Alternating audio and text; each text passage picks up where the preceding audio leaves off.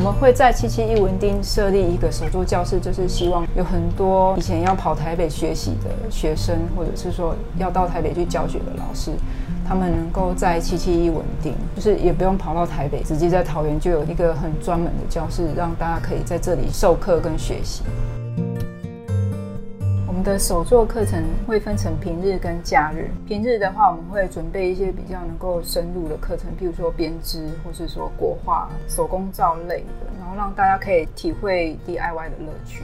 那假日的话，我们会有比较快速的课程，像黏土捏塑啊，或是简单的蝶骨巴特拼贴，就是让他们做好，在短时间内可以把成品带回去。譬如说日本和谐粉彩，它是不需要有任何学过绘画基础的人都能够轻易完成的。还有一个是植物的垂染，它是将我们唾手可得的一些植物叶子，透过搓揉的方式，将这个叶脉啊，还有颜色拓印在布料上。这样子的布料，我们可以做成日用品，比如说包包啊、口罩，它是。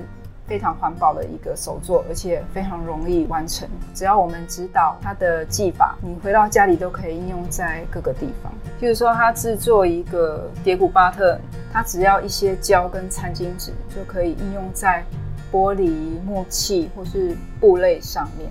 很适合大人小孩操作。手作教室开放的时间是上午十一点到下午五点，这段时间我们常驻老师都会在。如果民众路过，你可以进来看看，